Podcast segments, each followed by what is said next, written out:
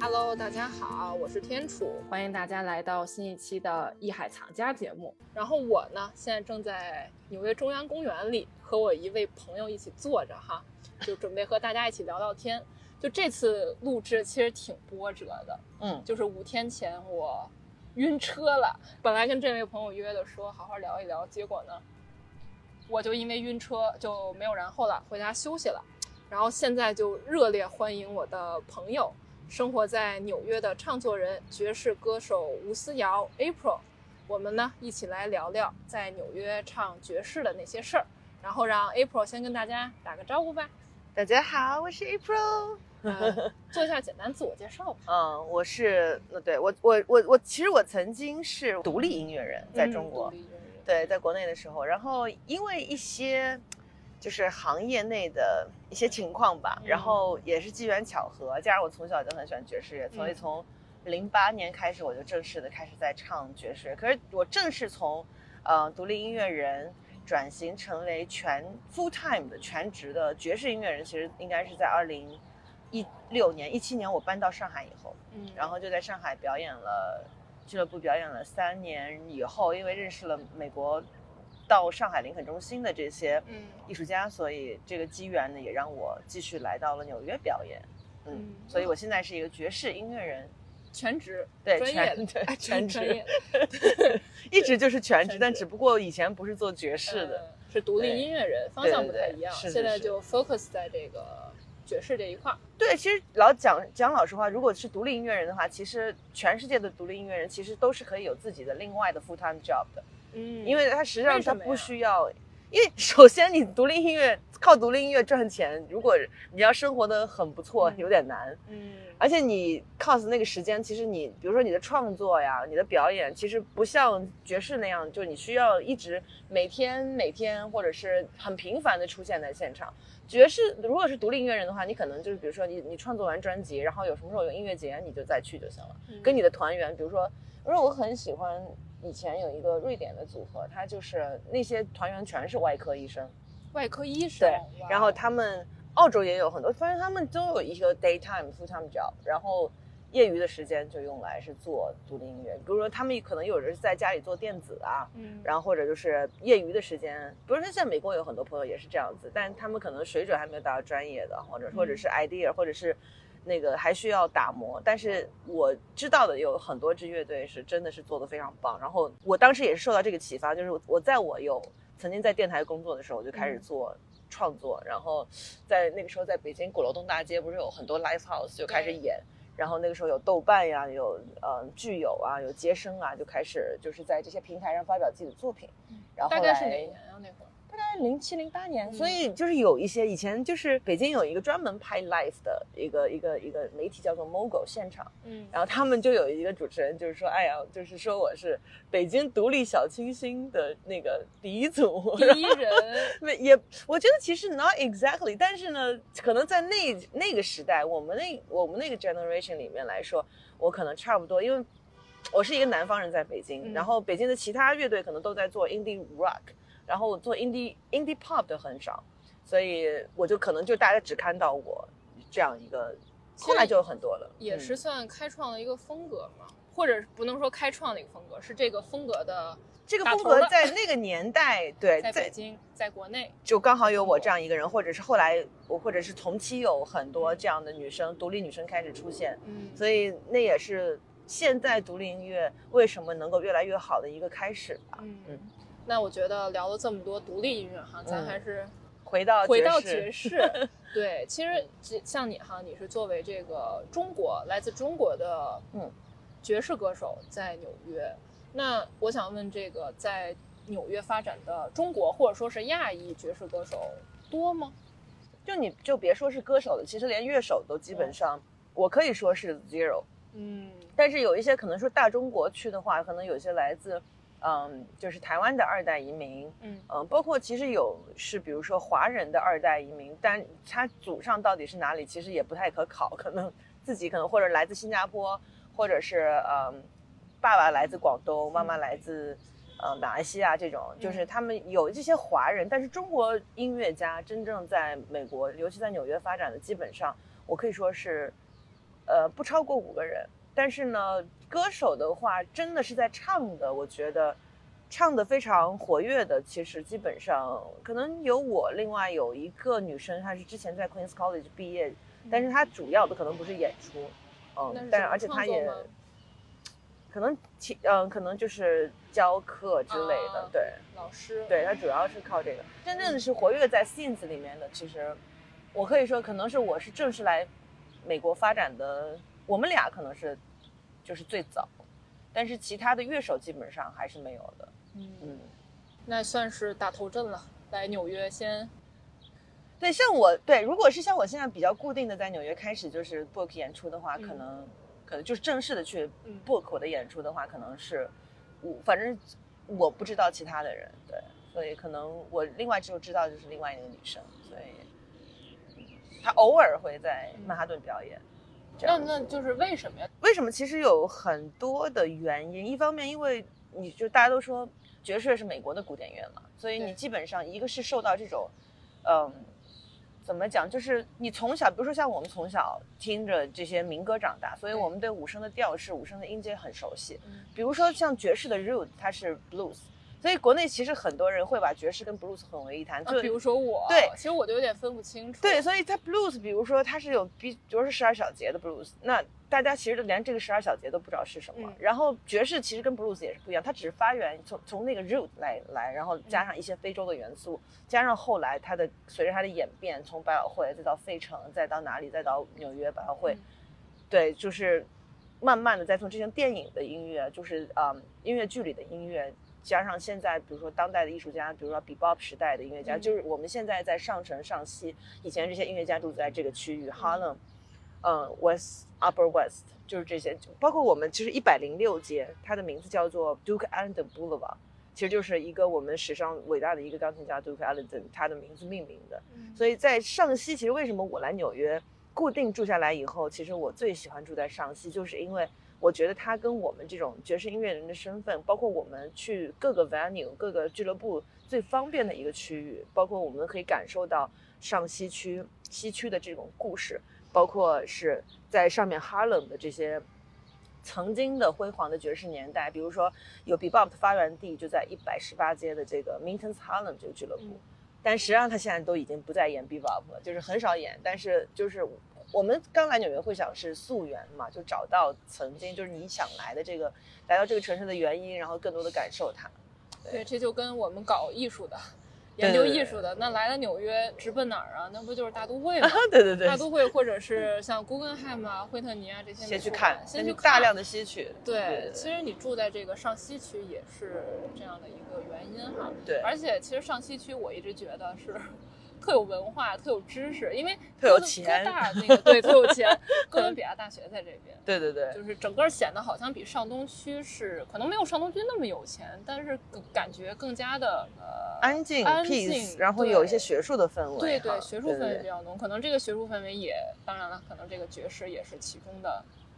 之一嘛，我会说可能就是哥大这个氛围圈不包括爵士，但是因为上面一百二十五街离哥大很近的地方有曼哈顿音乐学院，它的爵士系爵士的 faculty 它很专业，嗯，而且它就是做传统的 bebop，就基本上它的主要的主要的偏向性就是这个。然后为什么西边？因为从六十节开始，茱莉亚茱莉亚也有爵士的这个 n 包括这个爵爵士林肯中心，嗯，包括林肯中心整个的这个大的氛围，所以这是为什么你就会觉得西西边是更有文化氛围，这是在一条线上都是。贯穿的，包括为什么我住在上西，还有个理由就是我坐一号线地铁，就是比如说像我们现在在九十六街，九十六街的一二三号地铁线，包括现在这个蓝线，呃 A C E，然后 B D，它都是，嗯，可以直接通下去，直接到 West Village，包括到 Columbus Circle，很多就百我我敢说是百分之九十五以上的 venue 都可以通过这几条在上西直接坐下去的线，不用换车直接到的。但是在上东的话就不一样，因为我以前在上东也住过。那可能就你只能靠就是这个 Q，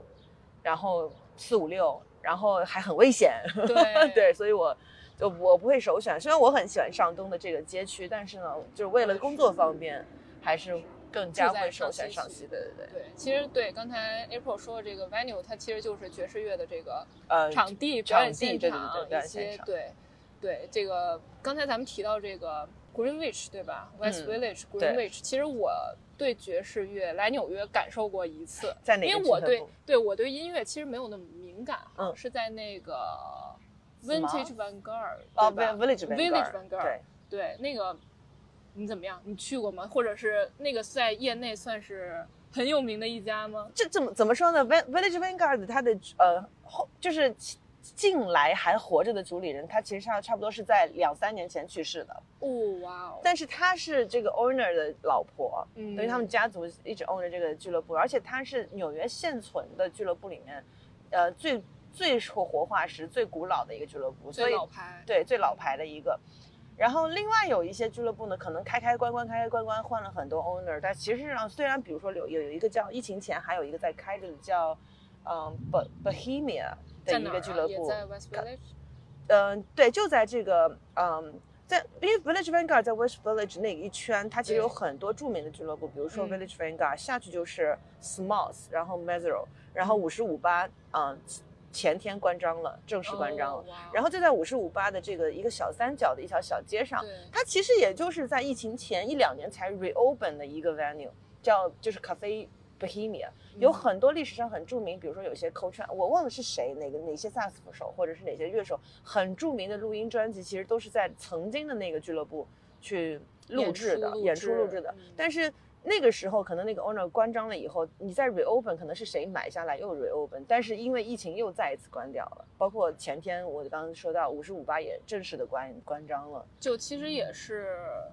因为疫情的冲击，就经营不下去了。对因为它更依赖的这种现场性，对但是你说其他的还能转到像 online 啊、在线啊，对对对但是像爵士这种东西，OK，我觉得可以你必须转在但是现场对感觉就不对了。对对，因为你总不可能在屏幕上敲几个，然后说 你给我 improvise。但是你如果在现场的话，可能你你你在观众席你发出一些声响，比如人家在上面换四即兴演奏的时候，你的声响它也每一个环境的音音乐或者音素或者是一些声响都决定了台上的乐手他会做出什么样的即兴的表演。所以你在在线的话，你不太可能，因为乐手根本无暇去看屏幕上是什么东西，除非他自己在家直播的时候，他盯着这个这个这个 screen，然后啊，他可以可能跟你聊几句，那也只是仅限于聊几句而已。而且还有一个原因就是说，因为疫情，不单是因为这些 venue 需要呃 in person 的演出，另外就是说这些音乐人也因为 cannot afford New York anymore。就是他付不起纽约的这些租金高昂的租金，尤其今年因为通胀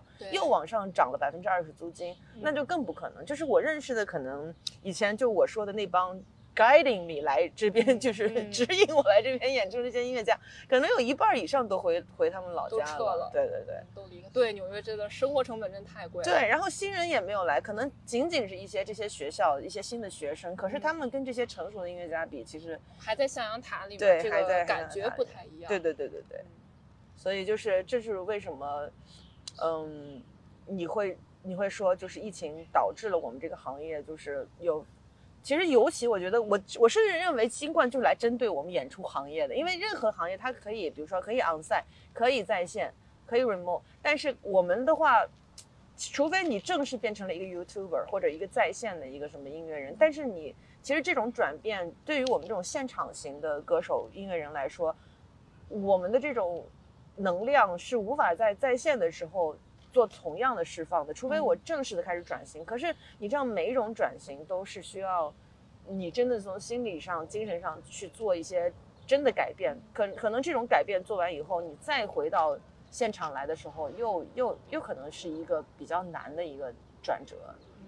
那其实你是一九年来的纽约吧？就是正式搬来正式算是我正式拿到艺术家签证是在一九年。一九年的下半年，然后 刚对啊，然后疫情就来了。对，然后你疫情就来了。对，那你就刚才像你说的，嗯，其实作为爵爵士歌手，你没有办法说完全依赖线上这种方式去演出，它完全嗯不一样。那疫情期间你是怎么过来的？或者你有没有演出啊？有没有怎么去调整啊？包括是不是嗯无法演出就闷头在家创作呀？我是怎么样？因为我从一九年来了以后，其实我又表演了几次，然后就瞬间就 lock down 了。然后那些表演，因为爵士的表演其实也没有什么太多的钱，因为我刚来的话，我也需要从一些最基础的 venue 开始演，而且我也想多想去感受一下什么是最基础的这些东西。嗯嗯，然后当时就开始想做专辑，结果我的 co-producer 呢，就是我的联合制作人呢，也因为疫情的关系就回日本了。嗯，所以那个时候我就想，哎，那个是不是一种？而且当时真的挺危险。比如说我住在一百零三街这个公寓，我每天也没办法录音，就是在家。首先你要你得买买买设备，然后有设备到了以后，你就发现就是满，就二十四小时，可能就是除了晚上睡觉的六个小时、八个小时，就是从早上可能七八点开始，然后一直到晚上这种十点、十一点，街上全部都是这种救护车的声音。嗯，救护车就是那种满街的救护车，对，因为新冠刚开始那会儿，纽约挺恐怖的。对就这个救护车，我也是在家十五分钟，我们家旁边就是医院，我还在 Queens 那边。天哪！哦，十五分钟哦对，十五分钟一辆，十五分钟一辆，天就是你听着吧，一越听越恐怖，因为你不知道发生了什么。对我们楼里有没有人得新冠，我也不知道。而且我又是唱歌的，我不能承受任何的，就是嗓子会子、呼吸道会有损害的，嗯对这个风险。所以我就基本上都是我一周出一次门，然后全副武装的去超市，然后回来。后来可是就愈演愈烈，就是从那个 Black 呃那个 A A B A M 开始、M 开始，就是你就觉得，就我就我在家，你知道，就在线去做这种，就比如说录一些东西给国内的平台、或者是国外平台，我自己 YouTube YouTube 的频道。我录的时候，因为我要开那个灯光打我自己的脸嘛，嗯然后我录的那间房子呢也没有窗帘，我就真的很怕我在唱歌的时候，就就我住六楼，就平层的，比如说哪一个公寓里面有把枪给我崩了。啊就是真的非常恐怖那种感觉。就是后来我就我就买了辆车，我就去 L A 了。本来是想 L A 可以，比如说我有个院子，我可以就在院子里面找一些对找一些那个呃音乐人来做一些就是在户外的演唱，也就是 live 的演，可能直播啊或者表演什么 recording 之类的。对，嗯可是后来发现好像慢慢的，因为 lockdown 以后，你的这个机能，包括就是我听了很多新闻说你要多吃肉啊什么的，嗯然后越来越胖，然后越来越 就是懒，加上就是也今天这个人回日本了，明天那个人回，比如说啊、回佛罗里达了，明天再一个人都都不在，然后呢，我又刚到 L A。比如说我的我的老师他叫 Jane Mohai，他也在 L A，可是人家也都是躲在家里面，人都不敢出来，所以就是其实你想干什么没有那么容易。那我就想，哎，那因为我到美国前呢，可能就是前一个七年、十年这样个周期，我基本上就是有有很多年都是一天休息都没有的。嗯，所以呢，我就想，哎，是不是一个老天给我的 sign，我可以趁这个机会好好把身体养好了。然后我就给这样的一个自己这样一个 excuse，然后就是每天睡很饱，吃很多，然后就是经常在全民 K 歌唱唱歌，然后呢，哦经常录一些就是比如说呃一些视频发在 YouTube，、嗯但是我也没有是真的想要做 YouTuber 那种，就是定期更新，但是而且我连音乐都不想听，就是有一种就是就想让自己 fully closed，就这种感觉。休息一下，趁这对个机会。就是其实一开始我相信肯定会很焦虑，就包括你刚才表表达的，疫情刚开始那会儿，无论是外界外在环境啊，包括对你职业的影响啊，嗯，到最后就算了，躺平吧，咱就趁这功夫好好休息休息。对，因为我觉得有一个问题，到现在不管是在中国还是美国，大家还有一个问号，就是这个疫情到底要到什么时候？什么时候才能结束？对，就是你每个月在想，比如说你那个三月份在想，那会不会哎看这个趋势得到六月、七月呢？后来觉得好像不行，得等疫苗。那么我就是基本上就是在呃二零年的这个年尾的时候，嗯我们等到了疫苗的消息嘛。那个时候就是哎有了疫苗，那我可以回纽约了。所以我在第二年就从 L A 就回纽约，我我是自己为了安全，就真的是呃弄了辆车，然后就开到 L A，再从 L A 开回来。开了多久啊？一路走走停停。我开回去，我有两个人一起开就，我跟我一个女生朋友，然后我们嗯俩就基本上就是不睡觉，嗯，然后一个人开车，一个人睡的话，开了一天半两天左右。然后我自己回来的时候，就是我完全自己一个人开，我开了三天，才到。因为中间还是要睡觉的。对而且我第一个第一个睡的觉之前，我开了三十九个小时，没有这是我停吗没有，就是但是要停，因为要加油，所以为什么是三十九？要要是不停的话，三十九个小时我可能开到纽约了。所以你中间你要不是就是因为天气的原因，要不是因为你你因为每它差不多每四五个小时你就需要加一次油，如果你一直不停的开的话，所以你还要找加油站，你还要找一些吃的东西，你下来上厕所，要喝水，要对解决一些人有三急，对不对？所以基本，但是但是三十九个小时内，我是一直在、嗯一直在就是醒了的状态，开开车基本上都是。那第一个三十小时三十九个小时，我基本上开了一半，后面的因为你到了一个疲劳点，你就必须一直要 take a nap 之类的。然后有一些，比如说我有特别危险回来的情况，因为我跨 coast 我开了一共三次，嗯，然后我回来那次是最危险的，一个是我满车都是东西，还有两只猫。然后呢，嗯、我回来的时候我选了一条就是呃比较偏北的路线。所以就是嗯。会经过那些 Kansas 那些地方，就都是零下十几度这种温度非常冷。然后我的那个就是好像那个喷水的那个，就是洗车窗的那个东西，好像又玻璃水他们没给我加那个那个防冻的玻璃水，，嗯。所以呢，就是有一次，就是你比如说你车是热的，你你洒水是洒得出的，然后你到了喷到车窗上，瞬间就冻成了冻成冰霜了了冰霜，然后嗯你前面什么也看不见，那是高速上面，哦，然后你就只能盲开，盲开就靠靠边那种，天，就特别危危险，对对对。但是就最后好在顺利，也对对对是回了纽约。对，而且中中间本来你想，我想我是想找一些 KOA，就是那种露营基地，因为有一些洗手间呀、什么，嗯我都可以烧烧点热水啊，嗯洗个澡啊洗个澡，对。嗯然后结果好多冬天那个时候，就是他写着营业的地方都关都不关掉了，然后而且也可能因为疫情，人家也不开。对，然后因为疫情也不开，然后。嗯，重点是你到那儿荒郊野地儿的，你就是特别像那种就是鬼片儿里的那种，你知道吗？然后又没个灯，嗯，然后就反正就又是自己，你想想，反正就是还挺逗的，就是有点儿有点儿危险，我觉得。这期节目可以改成这个 爵士歌手 April 的 落难记。海外 海就是那个不是那个野外遇险，野外求生野外求生，对对对，对，但是好在顺利的回来了。对对对。那之后演出是二一年，二零二一年什么时候才放开的呢？就你还演出回到场地去演出。我没有让自己那么快回到场地，因为但是我其实我一直在观察纽约的这些同事们，他们实际上是在二零二零年的差不多六七月份就已经回到现场了。嗯，但是哦他们那个时候，因为他们管乐，如果乐手的话，很少很那个时候很少歌手，因为他们管乐的话，他们做了那种有拉链的口罩，哦可以塞进去，把这个就是这个号嘴或者笛头嗯塞进去，然后其他的乐器都是可以戴戴口罩演出的，所以就还好。用不到嘴的对，用不到嘴，但是歌手我觉得大部分大家回到现场可能是在十月份左右。对，因为没办法，你不能戴着口罩唱，对，还真有人戴着哦口罩唱，那会影响吧？当然会影响，因为你的这个动态就没有，动态就被这个口罩遮掉了。嗯，但是你不戴口罩真的太危险了，因为那个时候大家都没有疫苗，而且它还不是变异毒株，它是原始毒株，原始的，对，嗯就就是还很危险。要中招了，这比较危险，不像现在这个 Omicron 或其他的就得就得了，有一种这种感觉。后来是因为随着他们相继的得了，对对 所以他们就是得过的人都去了。对得，但我现在还还可以，就是所以我现在其实都是还是比较注意的，对嗯，，我也对是对，对。反正公共场合、地铁上啊、室内啊，我都尽量都还是戴着口罩，对你比我还小心。保护自己也保护他人。对对对对对，是的。对，而且嗯，就是下一个问题哈，嗯，就是咱们还是聊到之前你做那个专辑吧，嗯因为知道之前你发过一个就是这个嗯，Christmas 的对这个在国内的时候罗，曼斯，嗯对吧？这张专辑是哪一年发的呀？这是一六年我做的一个众筹，呃，嗯在京东做的众筹上线的，然后靠我的一些粉丝群，然后大家去众筹，然后或者是在京东上也会吸引一些就是，啊、关注这种众筹嗯演出的朋友、乐迷，然后当时就是做了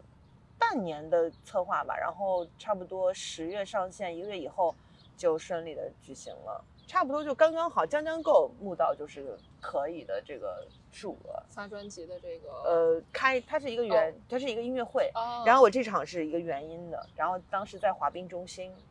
就滑冰歌剧院，嗯，然后用了这个场地，然后跟这个顾中山老师领衔的这个红节奏乐团，就是他会经常出现在《我是歌手》这样的，就跟顺子啊、嗯李玟他们去合作作的，对，嗯，等于你们也是合作，所以他在上海上海的爵士圈。上海的音乐圈就是可以说，大家对嗯顾老师是无人不知、无人不晓的。嗯然后他也是最早上老的 JZ Club，就是那一批元老，就是大家就是在上海的那个爵士的氛围，都是这些老师们去带带到营造营造出是新一代的，就是解放以后的这些嗯爵士乐的氛围，对，是他们带动跟营造，嗯或者就是把它推动成现在这样一个局面的。所以这也是我跟他们合作以后，这也是我去上海的原因。因为我认识了他们这些人，我就觉得就像认识了纽约这帮人，我来纽约一样，就是我觉得，哎，那我可以去那儿，就是认真的去演一下爵士的俱乐部，去做一下，去看一下，去对去感受，嗯对，去看看我是不是是真的可以做这个事情。然后到了上海以后，我原计划是我自己用三年的时间去演这些俱乐部，但是其实我对自己设立的目标，其实我在第一个第一个六个月前六个月都已经全部打卡打好了。所以其实当时我也是开始办签证那些，为什么会比我原计划在上海的时间，嗯，要更早就去开始计划要在纽约进行下一步的嗯工作计划的，是因为我的这个进度好像进度表比我之前自己设定的要快很多，快一些嗯，对。那说明很顺利，也很成功。非常对，很顺利。然后对，然后上海也让我吸取了很多的营养，因为他的乐手、音乐家，然后演出的氛围，包括观众，他更加的互动性更强，然后嗯，更加 open open minded，就是那种更加的融合。对，嗯而且我觉得，包括你提到上海，其实爵士乐算是。就是它进入到上海是很早的，基本上在一百对年前，百乐门时期对就已经进入了，所以可能对这个观众的整个整体的培养啊，他花了好就是大家其实，在基因里面一直带着这个对想要听的，对对，这个感受，包括为什么我会去做爵士，就是因为我从小，因为我是苏州人嘛，嗯。我从小就是听上海的东方音乐台、东方音乐广播，跟嗯。就是上上海的广播电台的这些音乐的频率，包括在像上海的电视台，以前就是比如说上海有一家，呃，也很古老，外滩边上有一家俱乐部叫 House and Blues and Jazz，嗯。他的主理人是林栋甫，就是上海的一个很著名的主持人，他也会在很多电影里面客串那种就是老抠的这种角色，就是因为他自己就本身就是一个那样的 gentleman，嗯。所以就是那个时候他在上海的有一个频道叫做 Channel Young 里面，他就是每天的十二点他会给你放这种，比如说 Ella Fitzgerald 嗯。什么那些就是百老汇或者是一些就是那些，比如说上世纪五六十年代、四十年代、六十年代、七十年代的一些 video。你你可以想象到现在，其实我们打开全国的电视电视台，你都都再也找不到一个这样的节目是会给你放爵士乐的这些这些录影带的。嗯所以我觉得就是从小，比如说听那个时候灯光有档节目叫《蓝调八点》，它都是在我们记忆中就让我们对这些旋律跟这些曲调曲式形成了很深的印象，所以才奠定了我以后可以去做这种音乐的一些基础记忆的基础。这就是耳耳濡目染。对，这就也解释了你刚才一个问题，就是说为什么我们中国人搞搞这个爵士乐有点费劲，就是因为首先你在听觉上，你得你得你得习惯去他听听他那些七音、九音、十三音，包括发西的这些音，而不是只是五声调式的那些音阶。然后包括我现在在教一个我一个教唱歌的学生，他是他是教唱歌，然后他跟我学，然后我就让他听，我说你你的问题不是说你的唱，你的问题是你的听觉，你那些音还没有听习惯，所以你在听到这些音的时候，你唱不出来，反应不过来。，对你也不知道这是什么音。嗯，就当他给你一个七音九音的时候，你都不知道它是什么，你怎么唱？它是只不是你的技巧不行，是你的耳朵跟你的脑脑子里的记忆不够。就是环境嘛，它大环境没有形成一个整个的。就比如说像我们在北京呢，从小都是听相声，对对对对对就是听这种戏啊曲儿啊对对对那那就是整个还是环境不一样嘛。对，就比如说你听惯了昆曲，你怎么办？你怎么去听豫剧呢？对对吧？就是这种。那最近有没有发专辑的准备啊？我有啊，就是，但是我因为这个，你知道，在美国，我觉得有一个很大的不同，就是在美国，我觉得你做艺术呢，尤其是做爵士乐，我觉得，因为爵士可能它本身就关联很多种族文化，嗯关于种族的这些议题在里面。对因为它这种艺术题材，它也承载着很多就是对社会命题的这种思考嗯跟这种使命。嗯那比如说你当时 Beatles 的话，它是因为二战战后大家的这种情绪，反战的这种情绪，对吧？嗯那它才有这种摇滚乐，才开始激励人心，激励就是青年往着正正确的方向，或者是一种更加积极的方向去争去去奋斗，去争取自己的这种更好的生活，或者嗯。是道义。嗯。然后其实爵士乐它因为它的起源，就像我刚才说的，它是这种黑人奴隶制下的产物，就是对。blues，它就是在很为什么叫 blues？你看就很哀怨的，很他就在吐露自己的这种就是心声和他的这种就是心酸，这么嗯。讲吧。所以他基本上 blues 都是在发泄，嗯。对，就是一种倾诉跟发泄。所以爵士乐既既然是从这个根源上来的呢，它其实也是一样，它跟这种种族分不开。其实我以前有一个电视台导演跟我说：“哎呀，April，你为什么要唱这个爵士？这不是黑人音乐。”我当时还非常不屑，嗯，我现在其实我我也只能说他说的一半是对的，因为现在爵士已经发展成全世界都可以通用的一种音乐题材，然后它可以表达你各种你的想法，跟你的对生活的认知，跟社会的这种思考在里面，包括对音乐的这种。发展革命的这种思考，就是因为它带给你很多的自由度。专辑得有立意嘛，就像你写一本小说，你是或者散文集，你得有有是有一个主题的。那你主题敲出来以后，比如说你要想去评评选一些奖项，或者是你就自己，比如说我想命名我的专辑叫《A Chinese Girl》，A Chinese Girl in New York。之前其实我就想 simply 就是说就叫 April in New York 就好了，因为有一首很著名的曲子叫 April in Paris，嗯还有一首更著名的曲子叫 Autumn in New York，就是把把这两首就是。结合结合一下，然后就就我本来是想以就是爵士美国就是纽约的这些 venue 为这个，比如说一张爵士地图来就是选择这些相应的，比如说比如说像 Take the A Train 这种像 Billy Strayhorn 的这个名曲，就是比如说哎介绍纽约的这个 A Train，包包括 Coltrane 有首曲子叫 Central Bar West，就以纽约来说这个。故事，但是我后来就发现，就是就是你如果作为我们已经是少数族裔的个体，你不去发声的话，包括你其实你艺术家也算是公众人物，你要去带入到这种命题，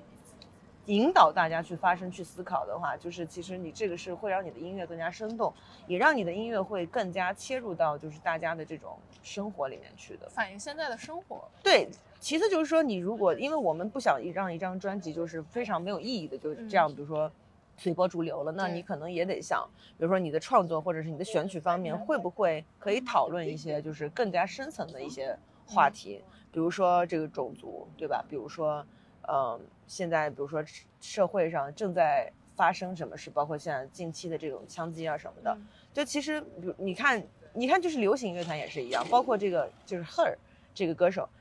他去年就是简单粗暴的一首曲子，就是只是因为他叫。B A M 或者是 I I want breath，就就，他不管他是什么旋律还是怎么样，就是每个人都在讨论这件事情。然后你，我想呼吸，然后他就拿了格莱美奖。就是你如果可能也是一种游戏规则，包括从我自自身方面，我也想去多思考跟探讨这样的议题，包括大家可以一起来思考。所以。就是我的这个专辑的命题，就从一开始的很简单的，就变成越来越复杂，包括选曲也是，就是基本上现在已经在把曲子往外摘的部分了。但是我其实我又把这个 project 又暂停了小一年，就是因为。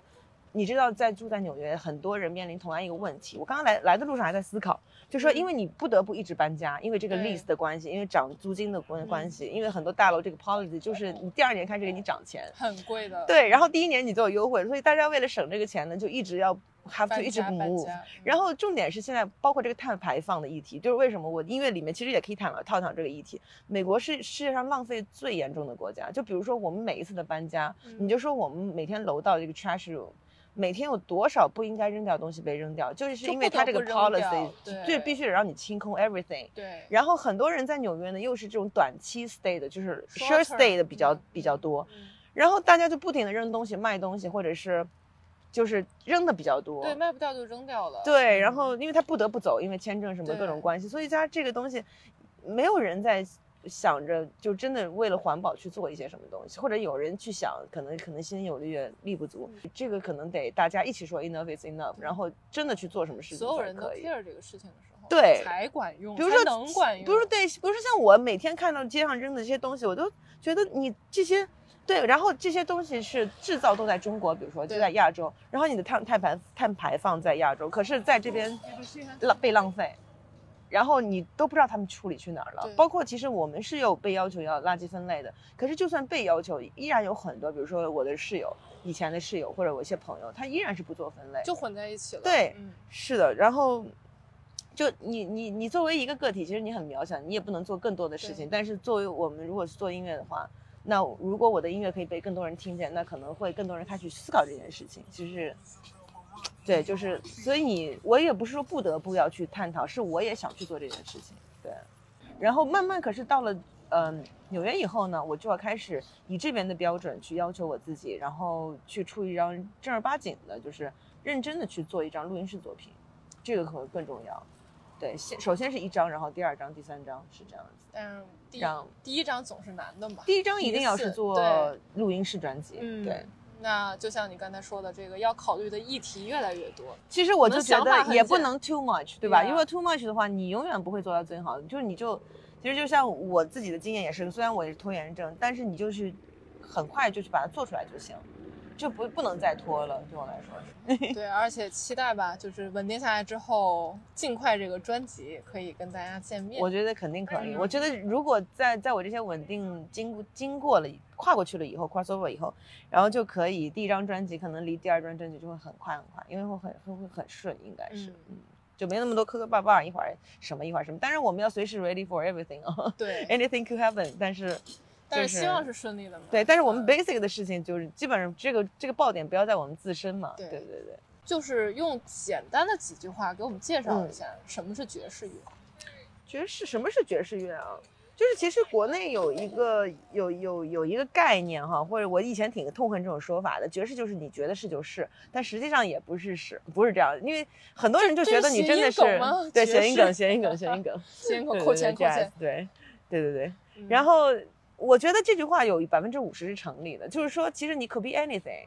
但是实际上，它是在有一些，就是你还是要有一个 form 的，就是固定的，就给你一个命题，就是你得有这个命题，嗯你这个命题得有起承转合，它的起承转合如何起承转合就交给你，然后你可以在这个起承转合的框架里面做你任何想做的事情。嗯但不是说我就连命题都没有，连这个框架都没有，你随便来是不行的。嗯就是说，就拿流行歌来举例吧，比如说我们一般的流行歌有主歌、副歌，有对桥、有高潮，那可能比如说一首流行歌在五分钟内就会基本上就会结束了。那爵士可能就是说，因为比如说我们就算四个人演出，一一个钢琴、一个贝斯、一个鼓、一个歌手。那可能我们前三分钟只是把这首歌的 form，就是说这个主歌、副歌、高潮都演了一遍，嗯不管它是什么 form，你演了一遍。那么从第二段开始，从三分钟或者五分钟以后，才是这个即兴段落的正式的开始。哦那可能这首歌就可以演半小时，可能可以演一个小时都可以。然后一般我们可能会控制在十分钟以内，因为怕大家太累了听的。嗯所以这就是爵士乐跟流行乐最大的区别，就是说你的即兴段落才是最主要的。最主要的。对，考验你的审美，考验你的音乐的能力，考验你的技巧，考验你的任何的 everything。对，这是流行音乐它不需要的。嗯其实我个人感觉哈，因为我听爵士听的也不是那么多，说实话，嗯，但我总觉得听到后面我才能兴奋起来。就是因为它的即兴段落 cue 到你的你的那个高潮点了。就一开始我可能会有点想要抖腿，嗯其实可能有点听不下去吧，或者是，但是只要对有点涣散，就是思绪可能飘了。嗯，但是好像但凡过了一段时间，就慢慢的，哎，那个节奏会抓住我，那么我会去享受。等开始享受之后，结束了。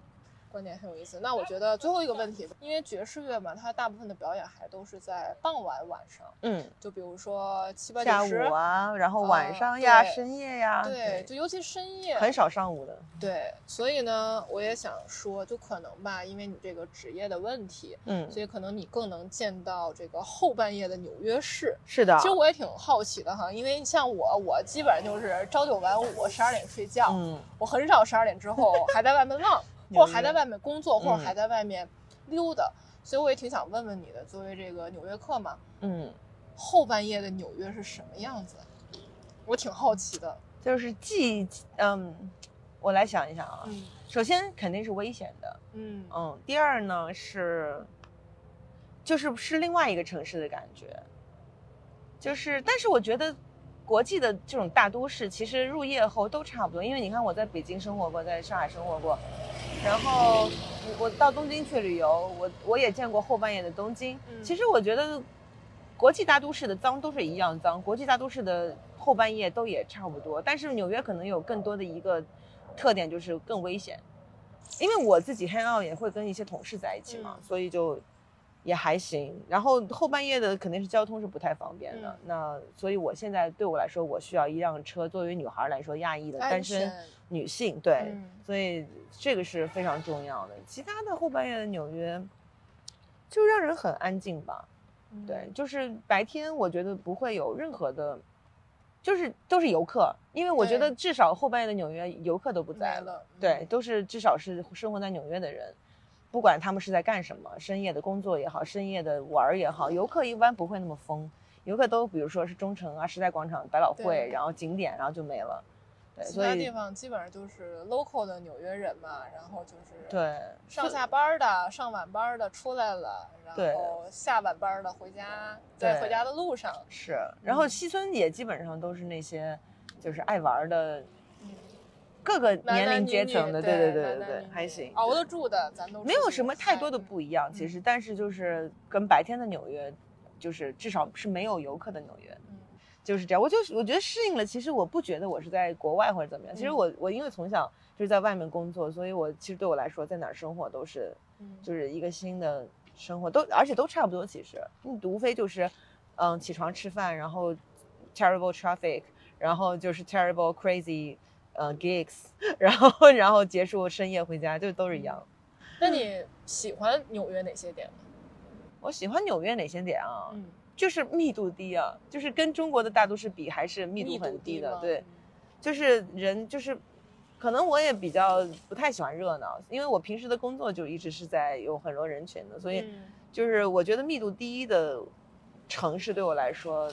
我我稍微能够 peace 更 peace 一点。对对对做自己的事情。对，对，其实我也是这种感觉，包括之前跟很多嘉宾聊，大家嗯都觉得纽约是一个很有尺度的一个城市。虽然你看地铁里人很多，马路上人很多，就比如说你看咱们这面前来来回回骑车的、跑步的多少人呢？但大家都保持着一个分寸感吧，就是一个距离感，就是该热闹的时候大家可以离得很近去 happy，但是该保持距离的时候就对他心里有一感，有一有一个标尺嗯，就大家都不太会超过这个标尺。但是有的时候呢，嗯。我会我会这样说，就是也是因为这根标尺，让纽约的人情味儿，其实在如果我们中国人是就是习惯人情更近的这种 close friend 的这种就比如邻里，之间，他可能嗯。就有点欠缺，就是包括我当时遇到一些困难的时候，嗯，我觉得有很多人就是客气的会帮你，但是他只只是只是仅限于客气的帮助，就是对于我们这种，比如说我从小长大，我就是很热心的喜欢帮助别人，嗯。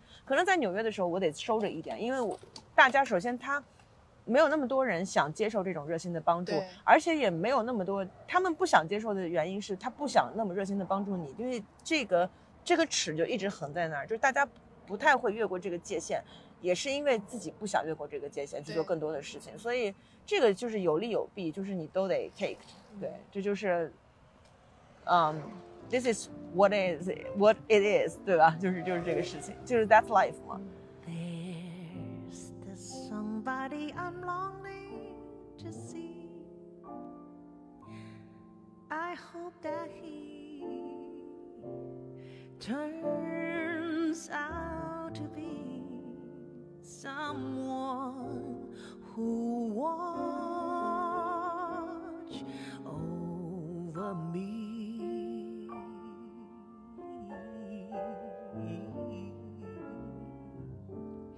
I'm a little lamb who's lost in the wood. I know I could always be good to one who watch. Over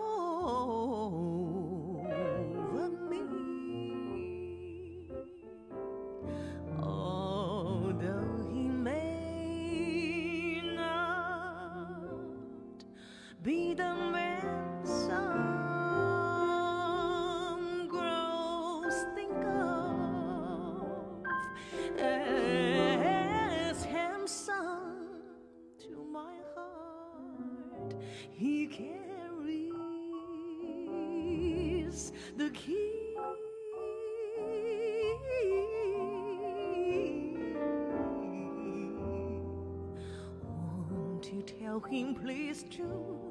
put down some speed? Follow my lead. Oh, how I need someone